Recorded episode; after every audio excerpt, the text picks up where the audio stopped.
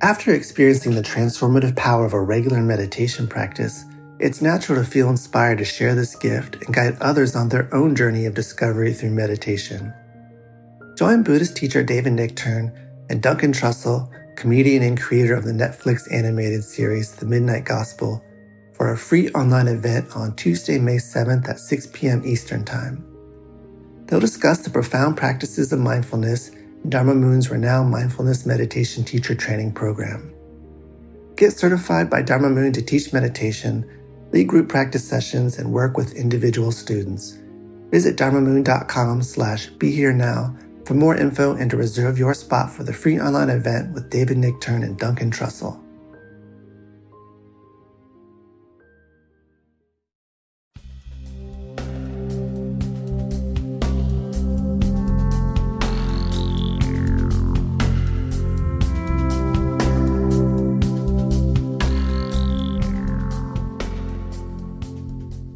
Hi, everyone.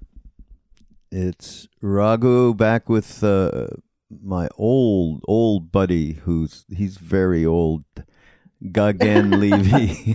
Oh, I'm 37 years old, and I I've know, known you. you're getting years, old. and I- Okay. I, love you dearly, but we've been together for thousands of lifetimes. So I yeah, guess so that's could say it. Yeah, so that's it. And we are so pleased to have Sister Jenna with us here today. Thank you for being here and hi.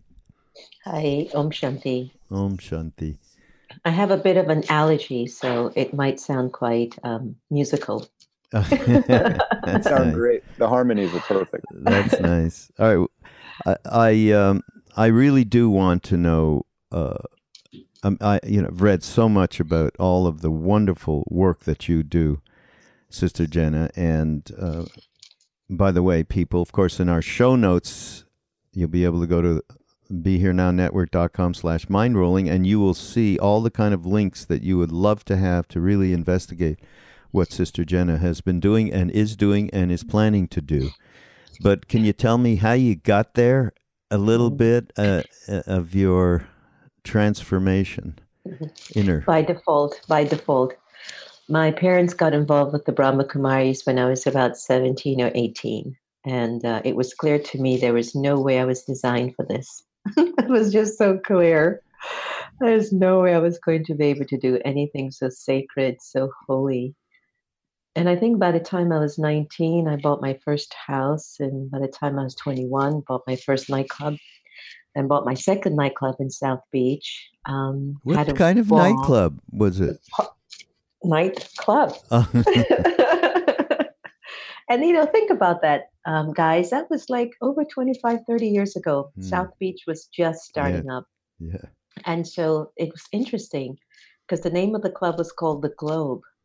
So there was something apparently already in me that I wanted to serve the world at some level or the other.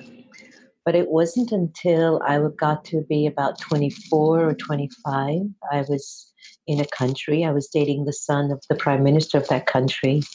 And I had this profound experience of light, the, the light that you see behind my head here. Mm. And that's what woke me up. Just it's just out of the blue, not necessarily in the meditative, doing medit, doing anything. I was not meditating one bit. I was Okay. just having a ball. Really? And um, yeah, but you know, some of us are just traveling with that kind of natural, innate sense of something different or something special. And I think there was always something in me about service. Mm, And that's what called me. mm. Wow. Mm. Yeah. There's one thing that you that I read that you wrote or said. The mind and intellectual abilities are so very powerful. Mm. The more we understand how consciousness and thoughts work, the greater our ability to make it through whatever situation emerges as a result of our very own thinking. Mm. Isn't it true though? Yeah. I mean, aren't we where we are because of our thoughts? And I look at the mind and intellect like a marriage, you know, and if they're not getting along, there's conflict. But if they're getting along, there's just power, success, forward thinking. So for me, the intellect is the doer, and the mind is the one that is the beer. You know, there's a two characters in Hindu philosophy, Rup and Basant. One that's very quiet and beautiful, and the other one that just keeps blabbing. you know? And so I think that our mind and intellect play a very huge role in understanding ourselves. Um, I think psychologists call the mind, you know, the consciousness. And um, um, I believe that if the consciousness is in trouble, then it's definitely going to interfere with the intellectual capabilities. So, us being able to listen more to what these thoughts are saying can help us to make very important decisions. What are the things that you've done in your own life to deal with? Uh, uh in a, we're pretty fixated here, uh, at least I am, uh, on Mindrolling these days around uh, how we absolutely identify with everything that we think and believe in, and then see the enormous habitual patterns that are created uh, since we're babies, basically, mm-hmm. and uh, the difficulties therein of jumping on that bandwagon and believing in that story on a day to day basis. Mm-hmm. So, in my mind, it takes some real uh, effort to uh, leverage your perspective so that you can start to burn out that stuff and not mm. be as caught in them. What What are the things that you did, the practical things? Mm. Well, I definitely live a very disciplined life. Um, something I thought I could never do. To get up at 3 30, 4 o'clock every morning, doesn't matter what country I'm, I'm in, what time table I'm in, my body just wakes up. I just open my eyes. It's my time for me and God, the, the consciousness of my relationship between self and the higher self, the divine. Can just, guys, just imagine. I used to go to bed at seven in the morning because I used to close the club at five o'clock in the in the morning. I, you know, I can I can see you. I know you're good.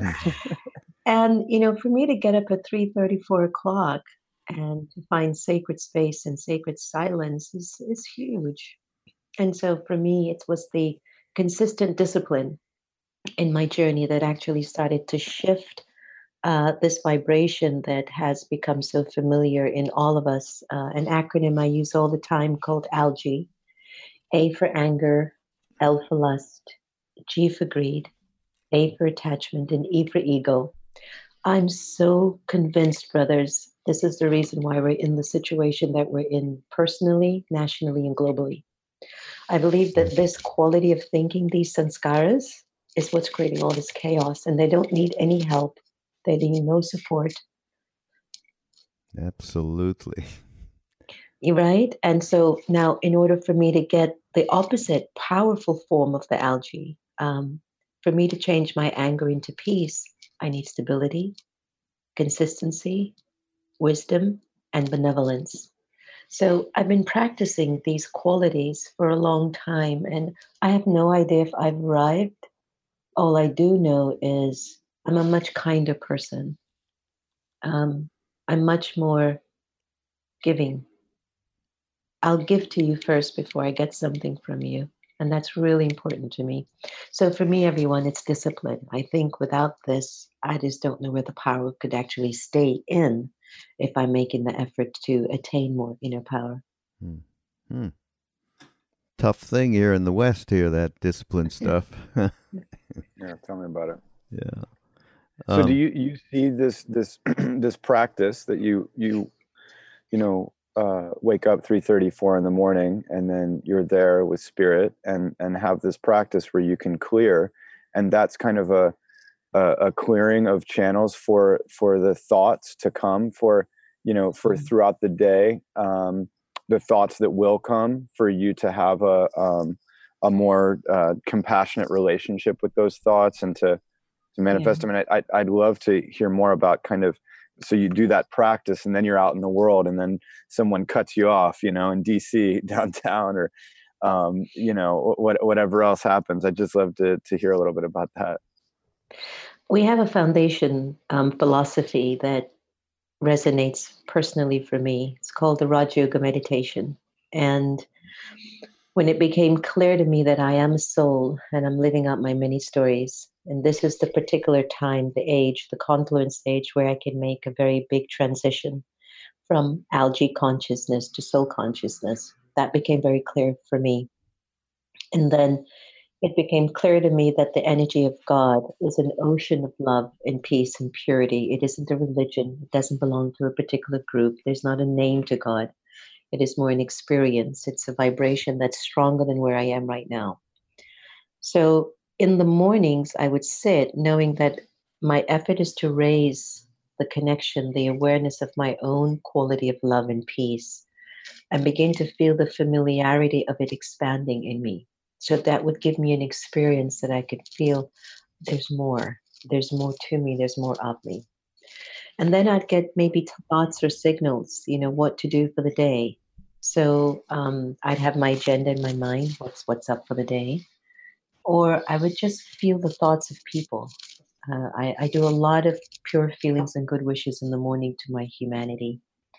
And because, as an instrument for the Brahma Kumaris, our agendas are full from 6 until about 10 p.m. at night.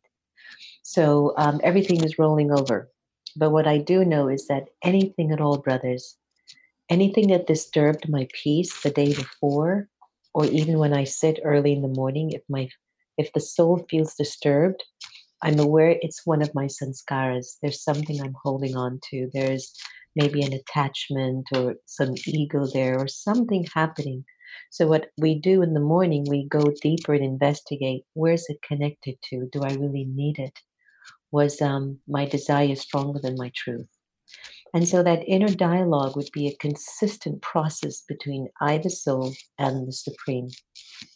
And when my great great grandfather, which is a spiritual one, Brahma Baba, had his awakening, he left us with such tools, brothers. He left us with the tool know yourself, know that you are here for a higher purpose and your capacity is huge. Don't be um, distracted by Maya, which is algae, but do good and, and be good and elevate everyone. So that's in me. 3 4 o'clock every morning I wake up that I have a purpose. There's something here that I'm called to do. I don't know what it is. Every morning the thoughts are different. I can't force my meditation experience. If whatever morning I don't feel like I'm having the most incredible experience, I'm just glad that I took the time to get up and say good morning to myself, to send good wishes to others, and to know that the energy of God is available. And so here it is almost 30 years later, and I'm good. I'm good. You know, I'm not saying I'm enlightened, I'm the best, I'm the most powerful. It's not even important to me. I'm good because I just love the research. I love the research of my personality, the personality of others, and that has led me to becoming more acceptable of human beings. Mm. So, because we have that philosophy, I have that philosophy in me, I basically wait every morning with my silence. Mm. You know, we're talking about, uh, I think it'd be good because you're referencing uh, Brahma Kumaris. Yeah. Uh, and that's a huge inspiration for you growing up in it and all. Uh, tell us a, a, little bit about who, who they are and what they represent, Brahma Kumaris. Well, like I mentioned to you, my spiritual great grandfather, Brahma Baba, he had his download in the 30s. And folks in his community um, actually saw something was enlightened. In India? Mm, in Pakistan, Pakistan, before the separation ah. of Pakistan and India in the 30s. And after a few years, 300 people moved in and lived with him. Wow. And they stayed in that condition for about 14 years. And they learned about the soul. They learned that God's the supreme energy. They learned about the philosophy of karma. They explored how we're all related. What is it that's needed at this time? And then after a while, he says, Go. You know, you don't need to cling to me. Go. Go and wake up the world because he deeply believed, brothers, that women would be the catalyst for world change. And so he empowered eight young, uneducated women who today we call the Dadis. And Dadi Janki is 103. Hmm. And I was just in India with her. And would you believe she still gave me the finger? She says, put your badge over here. And I'm like, gosh, do you not miss anything?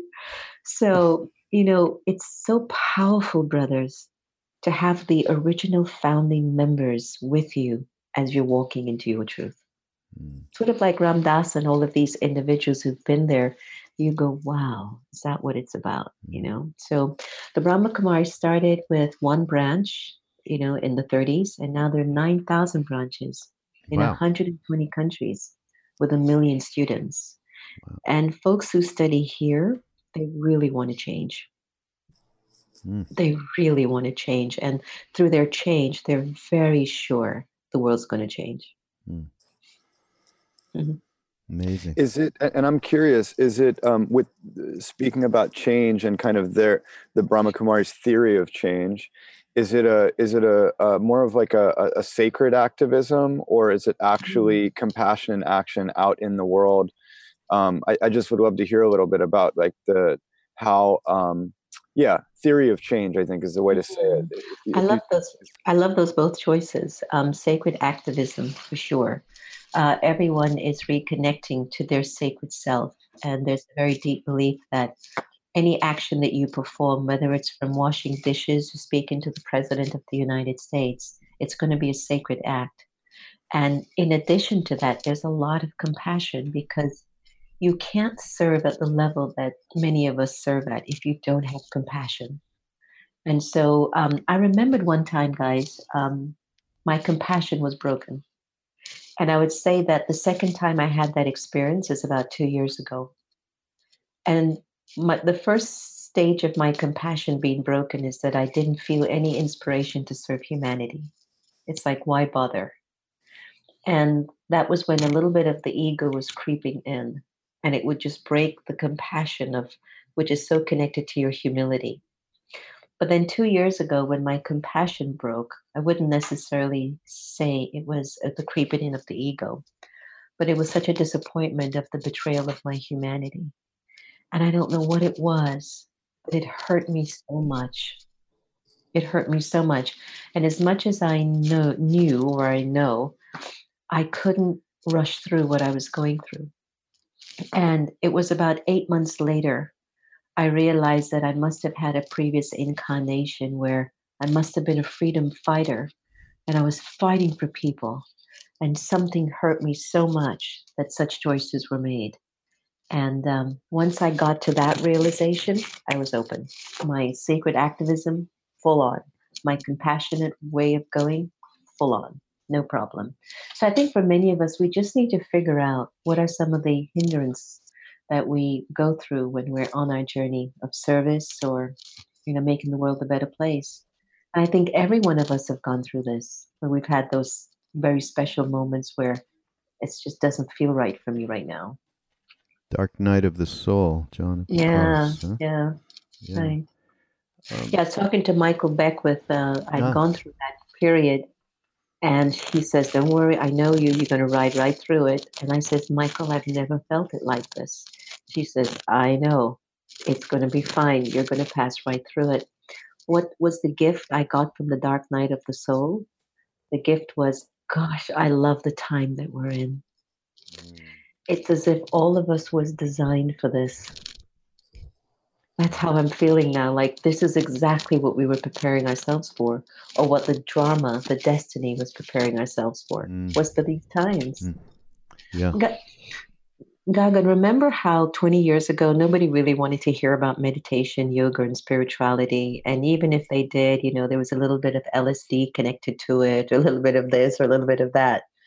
And now you're like, folks want to hear, give me some tools how can I make my life better? How can I feel better? Mm. Yep, I was a junior in high school then, and my meditation was certainly linked to some psychedelic experiences. I bet. I, I, feel like you're, you know, had a, watching me from. Uh, but um, yeah, no, it's it's um, it's really beautiful that you you actually see these. Um, I mean, the businesses that have come out of you know this theory of change of um, uh, humans just needing some quiet. Mm. Um, the Ram Dass has this great quote: uh, "The quieter I get, the more I can hear." Um, and um, I, I, feel like uh, you know now there's uh, app companies that are worth hundreds of millions of dollars that that literally are just um, helping folks using the tools of today and the technology of today um, get quieter. Uh, so to me, that's like a you know there there's some uh, i mean it's such a juicy time right now that we're living in and there there's a lot of ways that media is being kind of utilized in negative ways um, mm. you know uh, and and fear-based media and um, just uh, you know a, attention deficit kind of um, all over the place but then uh, there's these what I like to call media vitamins, you know, mm-hmm. these ways that maybe, uh, hey, you're into your phone and um, you've never been able to get into meditation, but now there's an app that yeah. has a, you know, meditation you can get into. And I, and I know that actually maybe that's a good, a good way for you to plug. I know you have a cool, uh, a great uh, meditation app. Um, yeah. Maybe you could, could say something about it. It's just a free app. Um, there was a 13 year old bothering me every five minutes a few summers ago. And he's like, Sister Jenna, look at this, look at this, look at this. And he kept showing me things that made no sense. And so I basically says, Deep, is there a way that you can do do something with your time? Can you design an app? And Deep was 13 years old and he designed our app and he saved us thousands and thousands of dollars. So the app that we called is um, Pause for Peace. So it you know focuses a lot on the various meditations, interviews that I've done, but also my very online, my very popular online radio show called America Meditating. And the Brahma Kumaris has a wonderful app called B Zone, and all of these are free of charge. We don't charge for our apps. Hmm. Okay, this brings up something that I am interested in, and we have been what? talking about. Well, one thing you say is we give folks permission to access our soul field which then triggers what we believe in and become.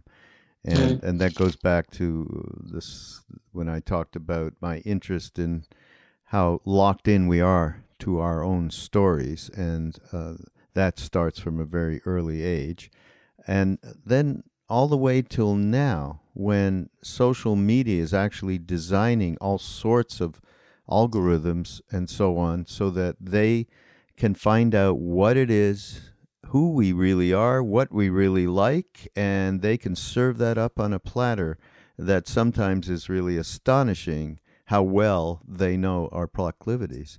So, uh, uh, this is something that's obviously a very negative side to um, to the positive stuff around social media, um, and it it bears uh, watching what is going on now, uh, and as you say, many of us are experiencing an awakening as we realize to whom we have given a fair amount of authority over our collective lives.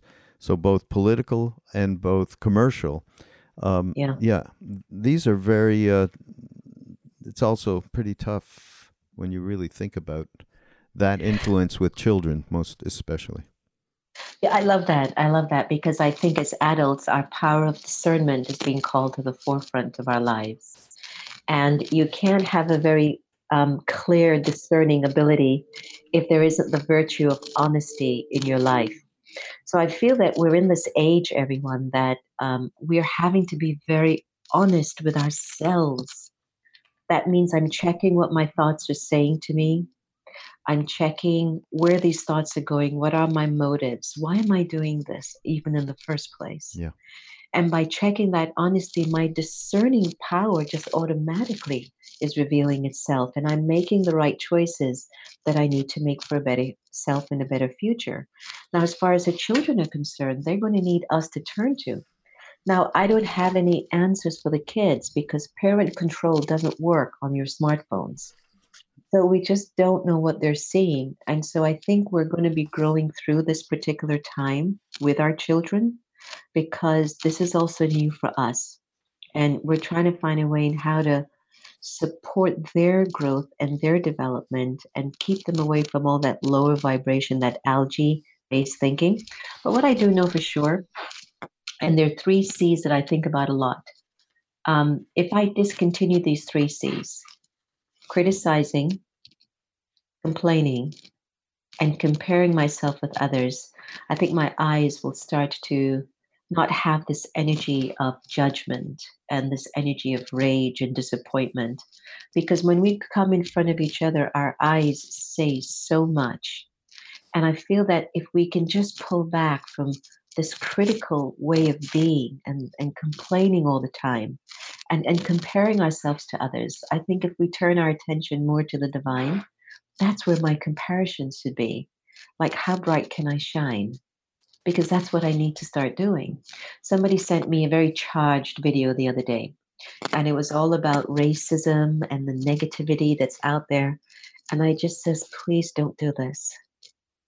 Please don't send me these videos. They're of no use to me, nor they of any use to you. This is what folks with a lot of money want us to do. They want us to keep seeing these negative images so we get numb, get scared, and become unconscious. Stop sharing those videos. If you want to share anything, share this podcast. Share something that's positive and something that's uplifting, but don't share stuff like that.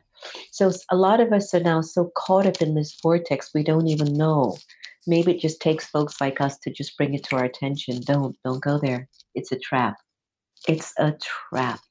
And so um, the bait's been sent out, and we have the power to choose if we want to bite, bite the bait or not, or we have the power to say, you know what, at the end, it's about the goodness of my sanskars, it's about the goodness of my spirit.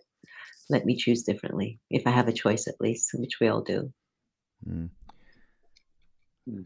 I I mean, we, we have to take our lives over.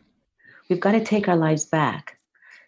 And I'll tell you this when I was in India recently, I barely used my phone and I survived.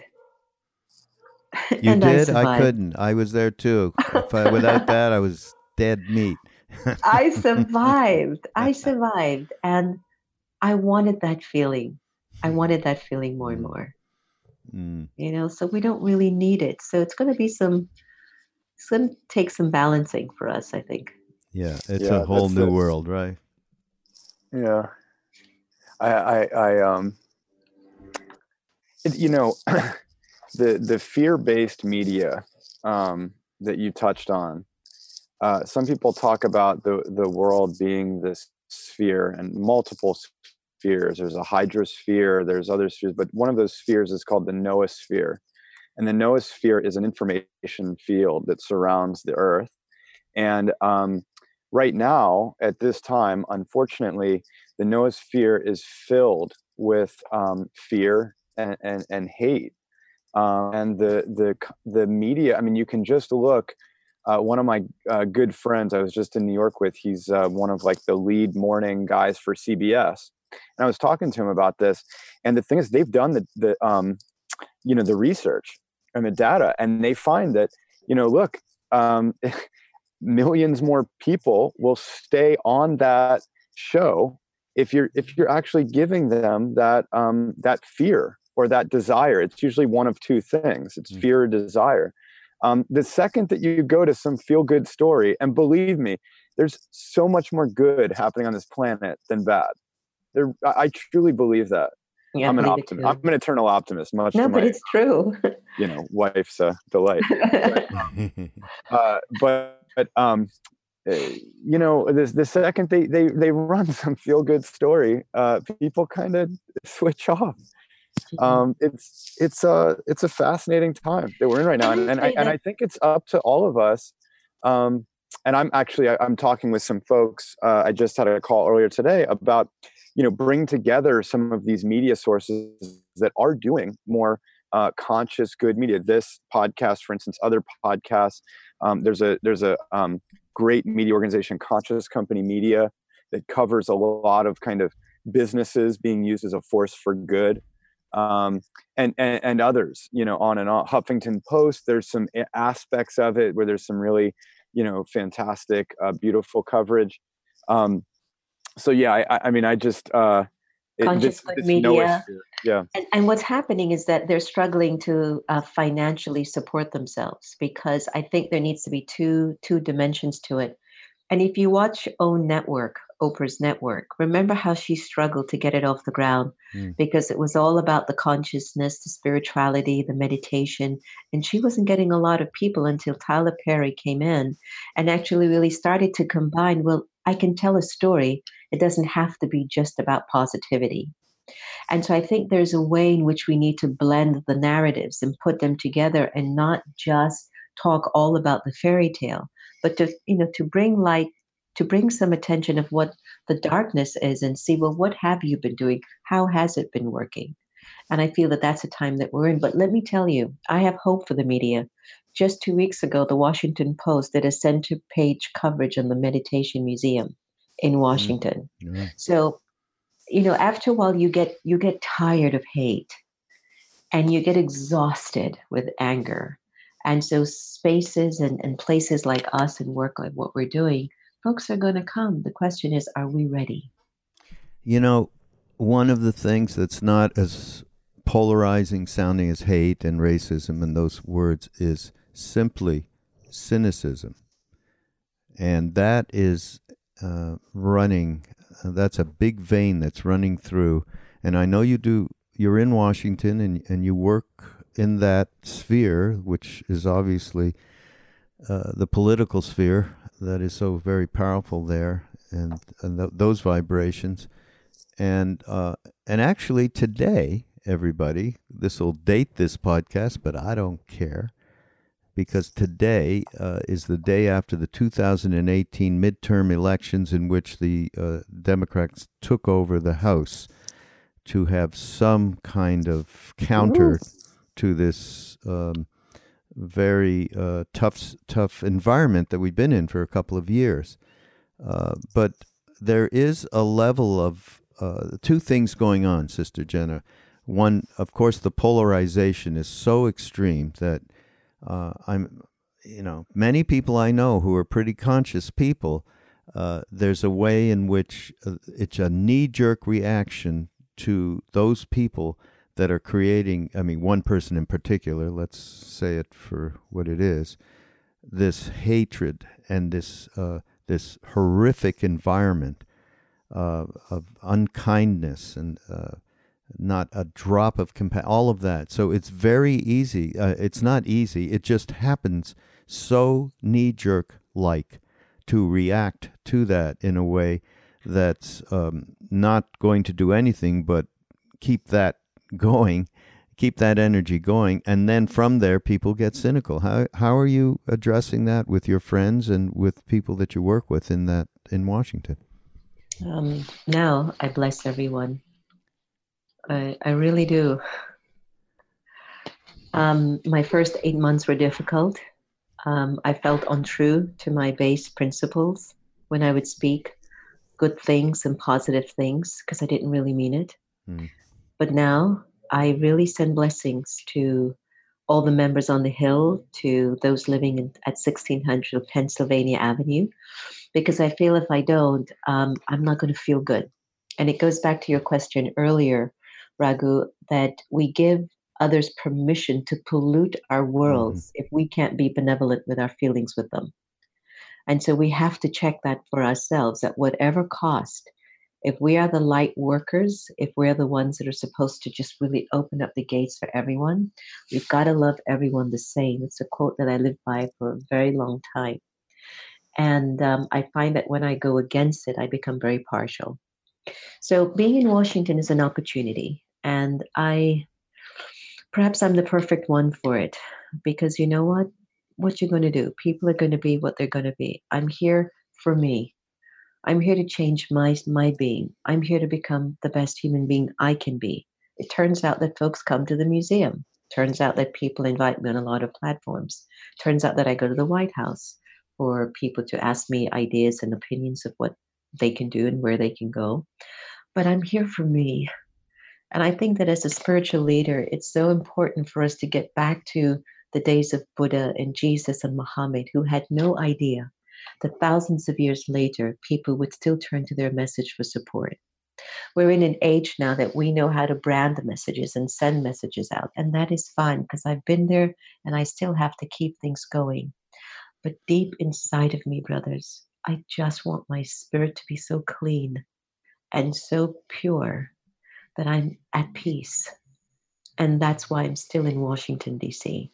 So whether I'm in D.C. or in Kauai on an island enjoying the beautiful ocean over there, um, I just want to be clean as a person. And so Washington, I think, helps me to stay a little bit more in check than perhaps if I was in California or in Arizona, where there's a multitude of spirituality. In Does check. Does I like does that in make check. sense? Yeah, in check. You are way in check, Sister Jenna. Absolutely. Uh, yeah, and I no, that. really do that. And and I'll tell you this, I couldn't say that to you a year a year ago. Mm, You know, and now I can tell you, yes, I have to do this for me. mm. Well, we uh, we're right on your page around. This is what we got, Ram Dass and I, and others who were in India with Neem Karoli Baba, and it Mm. was there was only one edict: love everyone and tell the truth. And Ram Dass Mm. every day is repeating that wherever we go, whatever we do, and that is. Uh, uh, a, a tough assignment to say the very, very least. Although I must say, Ram Dass is doing pretty good. So, he always does.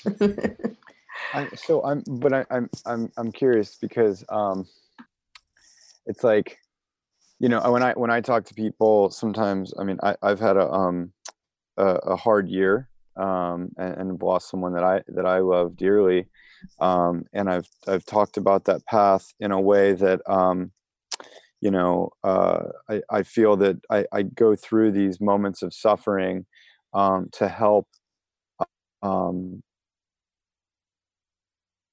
you know that, that this is a this is almost a classroom that my my soul gets to inhabit this this body for a bit. And um, there, there's moments of bliss and there's moments of suffering. And um, unfortunately i've i've found that i learn the most maybe through through suffering in in, in some ways. Um, not that everyone also in the bliss um, and, and and in between. But um, you know so so someone said to me the other day so what you are you a masochist like are you looking for for suffering are you you know i was talking about some uh, and and and that's how you learn so that's how your your soul is going to evolve through this lifetime is through you know and so um, i find it interesting that you've put yourself in dc which some which some people could find to be a very hard place to love everyone I didn't put myself here. That was transferred here. I had no choice at the time. Oh oh oh yeah, yeah. Um, so can I piggyback on that? I think that suffering, what it does, it obstructs our peace and it taps us like, hey, pay attention. And I think what it does, it becomes a very big trigger to help us to remember um, who we are, why we're here, and what it is that we are all called to do. And so I welcome suffering. I have no no issues with it. I don't try to stay there because I feel like I need power. You know, I really need power. And they always say there's no nourishment quite like the nourishment of happiness. You know, one time this guru came to visit our headquarters in Mount Abu, India. And he went in all the rooms to visit all the sisters and brothers. And he came out and he told Dadi Janki, You guys are not spiritual. Why is everyone so happy? and I was like, What? What's wrong with that?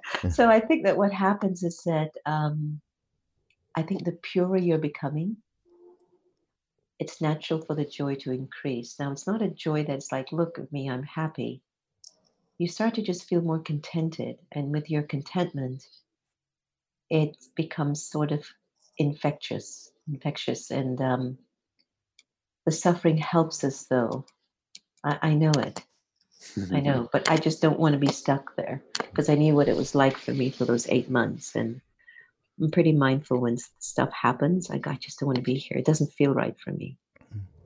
I do think Well, that's what that's why I'm. I feel so blessed that I've found this satsang family in this Mm. lifetime. I mean, Mm. Raghu Mhm. and the rest have really taken me under their wing, but and brought me over to more of a bhakti path. You know, more of a, Mm. a happy, blissful path. Because I I certainly uh, always a happy kid, but um, was raised, you know. Uh, Jewish. I think Jews have a tendency to be on more of the Gyan- yoga path, and I would drive Raghu nuts. I mean, our first uh, our first trip to India, we'd be on a you know ten hour uh, uh, car ride up from New Delhi to to Kainchi, where Siddhi Ma was, and I'm just you know he, he's telling me, just you're thinking too much. You know, we're going round and round, and I'm just questioning everything. And now, you know, a decade later, I mean, I I, think he might know a couple, uh, a little bit about what he's talking about. Well, of course, that reminds of Ram Dass, uh, you know, the famous line from his book where he was riding alongside of uh, this young American six foot five surfer and they were going to see his guru, and he Ram Dass just had to fill the space with either you know memories of who he was, his professorship, his uh, relationship with Tim Leary, uh, or what he was going to be doing the next day or for the next meal, and finally he got turned to by Bhagavan Das and said, "Geez, can't you just be here now?" That's how that happened and here we are. Can I tell you this? It gets to the point that um, um, as we're getting closer to our ultimate perfected being, and I don't mean perfect where the world is concerned, but I think as we get closer to being comfortable with ourselves, hmm. the sign of that is your your acceptance of all different kinds of people just expands. You're just so much more accepting and non judgmental. And these are some of the signs that we can look for to really recognize if my spiritual path is really working for me. It's not to say it's going to be perfect. We're going to go through a lot because we're facing ourselves. Is it um, Baba Maharaj once said that the difference between a spiritual person and a non spiritual person is that the spiritual person is aware of their weaknesses. That's the only difference. Mm-hmm. And that, you know, that was big for me because it was true. Yeah. Oh, one of the things that you do talk about, which, and I love the phrase, is uh, the neglect of inner being uh, that is our birthright. Uh, seemingly, that once we get into a body, we're good for about six months. okay. And then the gigantic uh, I am this, I am that, I am named. I have a bunch of crazy adults. Uh, Adyashanti, I don't know if you know who he is, but I love his experience when he was a child. He looked around, what are these people doing? What is going on? They're so disturbed. And and then he finally, a few years later, realizes, I get it. They're insane. They believe their thoughts. Okay, so so that uh, this uh, this cons- the consistency of neglect of inner being, I think goes a long way to everything that is that is happening within each of us, and and in terms of our uh, talking about what's going on in Washington, uh, mm. our neglect of that uh, is causing a lot of consternation for us, and mm. of course, it is causing uh, w- the more unconscious it gets for each person then it uh, then it really becomes a problem. I mean, which we are in now. And and how interesting it is because now after post midterm elections, we have the youngest Latino yeah, woman in Congress. Fantastic. We have transgender members now in Congress. We had over a hundred women that ran for office. A lot of the seats in the red states have now been taken over by the blue it's almost as if it all, it had to be this energy to force everything out you know and the neglect had to reach this level that we had to wake up and i would call the neglect karmic that we're just in this karmic cycle right now of all the rollover karmas that we've been through individually and collectively and wherever you are whatever country state land relationship that you're in you're going to find yourself having to give what you want the most from that entity. So whether I want something from America, or I want something from my wife, or I want something from my child, then that's your signal. I have to give that because it wouldn't be so annoying. It wouldn't feel so charged in my system if it wasn't signaling to me mm. that's something you have to give more of. Yeah. Beautifully put, Sister Jenna. Just beautiful. Mm. Um, you know, Gagan, we do need to do a call out because I have found, uh, I don't know if that's what you call it, but we had a dear friend pass yesterday mm, who so emblemized the kind of work that you've been doing, but certainly uh, turning compassion into action. Bernie Glassman, Roshi Bernie Glassman. I don't yeah. know if you know who he is, but uh, an extraordinary man who uh, did so much on the ground uh, I mean, feeding homeless in uh, in New York and uh, created a bakery for homeless people to run.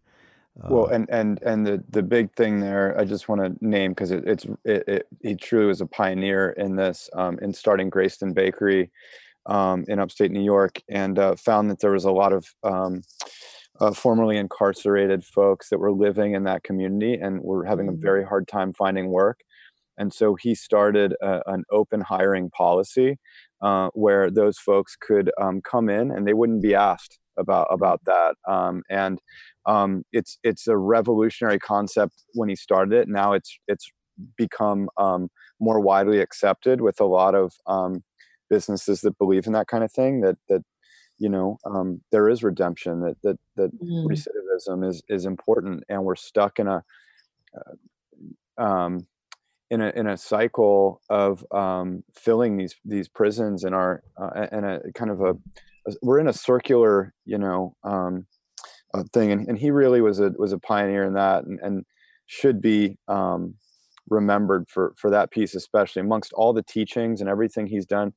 Um, uh, that is probably the most impressive to me and it's really grown that movement around open hiring how fantastic, because I think he got a gift from the universe because they just passed Amendment 4, which actually gave 1.4 million incarcerated folks the right to vote now. Yeah. So look, Bernie, you got your gift. Yeah, yeah, They're really. listening to you. Uh, So that's fantastic to hear. Yeah. And, yeah. But uh, those who are really working on turning compassion into action a very very difficult thing. There's a lot of mm. push against that from the forces that uh, are, uh, want things to be dark not light. So uh, thank you haven't for, you found that haven't you found that when you are called let's say bernie was called and you've been called doesn't matter how dark the light gets it's it's almost going to help you because you're in it for all the right reasons. There's some of us who have acquired the skills of how to do certain things, and that's fine. I think the darkness can definitely extinguish your light. But for those of you know folks who are just like born for this, haven't you found like no matter how dark the light is, it can't extinguish their light?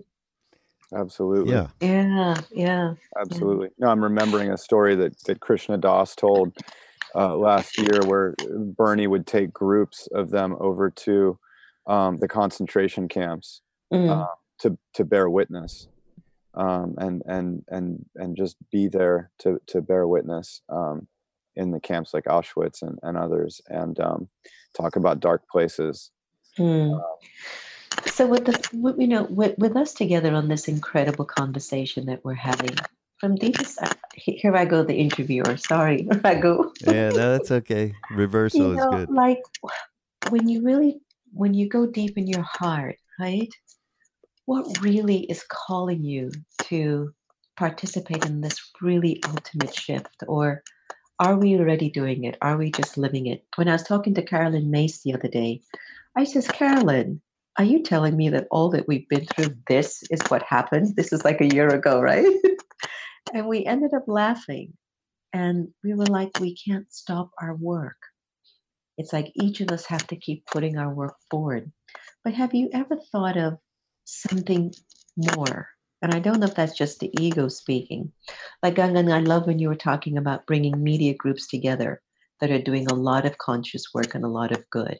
Like that. Like well, I'll I'll tell you one thing that really calls me, and, and Raghu knows this, but um, I chair an organization uh, that started was started 30 years ago called Social Venture Network. It, we mm-hmm. merged it this year with Investor Circle and now call it Social Venture Circle.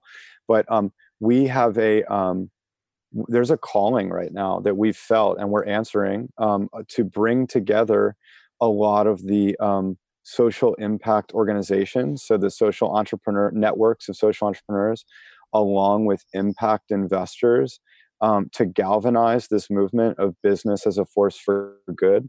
Um, and when i when i think about how the reason I, that my mind jumps to that and why i think it's so important at this moment in time is that you know, all throughout history, we've kind of always looked to uh, the tallest buildings um, that that have the most influence in our society. So at a certain point, it was um, the kingdoms. At a certain point, it was the churches, and right now, it's it's the skyscrapers, it's the businesses. Um, and um, I think that um, on a symptomatic level, on our human level, where we're at right now, there is a lot of suffering in the world, um, and the, uh, that that business can be a massive lever to reduce some of that that symptomatic suffering that's happening on the planet. So um, that that's a calling that I'm putting a, a, significant amount of energy into is is really galvanizing um, these these this network effect uh, of uh, businesses uh, to come together and work on specific initiatives. Um, you know, one of the big ones obviously being around climate change. Um, and um, and another, you know, of course, human rights, anti xenophobia, and and other aspects in that. But that that's really where I'm being called. Um, and um, in this world, the underlying, you know, piece is the is the consciousness work. Yeah. Um, mm. Is is none of all of that, as we know, is just manifesting in the world um, as symptoms of an underlying, you know, um, uh, uh, sleepwalking, people not mm. having compassion for themselves and for each other and for the planet. And so, the more that we can do media like this, I actually think that that experiences like your museum, apps like we talked about, media like this, there these have the potential to help um, folks move from from a, a self to shared vantage yeah. point and towards spirit, and to uh, then um, you know, truly uh, become um, put that compassion into action in the world, like I just spoke about. That that's what calls me. From the movie of me to the movie of we is is yes. the subject that we have been investigating uh, for many many many months uh, now, and this is a nice addition to that. I would say in response to what you just said, and to uh, and I've been thinking about it all through this podcast. That there is a huge uh, necessity for each person to really do the work inside and know themselves and do the work inside that is going to transform that mini me. Until that happens, there's no way that you can be effective doing anything in the world, social action. Bernie Glassman, who's our little example here, little big one, Roshi Glassman, did tremendous amount of work on himself, both both uh, uh, meditatively, philosophically, psychologically. Uh, so he was able to do the the the kind of work he did that led people into really tough situations where they could not be hanging on to that uh, mini me thing, that ego, mm. that identification with separateness. So, mm. yeah. It's interesting because when I look back at my life, I can see that um, I'm being designed to be a translator. And mm. for me, it's the combination of the secular with the spiritual. And I'm very comfortable in both worlds. I'm, I'm not have no interest for the secular world, but I just know I need it. I needed to begin to bridge certain narratives in order for it to really go far and wide. Mm. And I started to kind of play back my life a little bit recently. Um, why can I sit on? I can sit on the floor with children from detention centers and have a wonderful time, and I can be having dinner at the White House. And to me, they're the same people. So I started to recognize the need for more translators, people who are just curious about the hearts of everyone, but also the, the coming together of these two very different worlds and saying we have so much more in common than we have um, not. A friend of mine, Deborah Green, started this app called Live a Moment, and she started a movement called I Breathe, You Breathe. Hmm. I Feel, You Feel. And every time I go back to that concept and that idea, it just brings everything to the table. Like we're all in this together. Yeah. And so, as you said, the movie from me to we, you know, and I think just all of us galvanizing our talents, we're making a very huge shift. I feel the light, I feel the dark is feeling the light. And that's why it's so chaotic and that's why it's so aggressive. And that's why it's so angry right now because it feels as if the light is kicking it out of the story. So it's just kicking and screaming, but the light is actually prevailing. Mm. I really believe it. Mm. Absolutely. Absolutely. Yeah. So great to have you here, Sister Jenna. Yes. So it's a wonderful. privilege. and, uh, sorry and, I had a flu today, but well, what to do? seemed fine to me. And again, thank you for joining as well, and uh, and introducing Sister Jenna to me. I've been I'm really appreciative of that. And uh, um, as I said earlier in the podcast, everything in terms of connecting with Sister Jenna will be available uh, on uh, BeHereNowNetwork.com slash mindrolling on the show notes, and you'll be able to see the video. Uh, aside from uh, your iTunes feed and Stitcher and whatever else you use to listen to these podcasts. So, uh, thank you again, and we shall uh, see you all next week. Bye bye.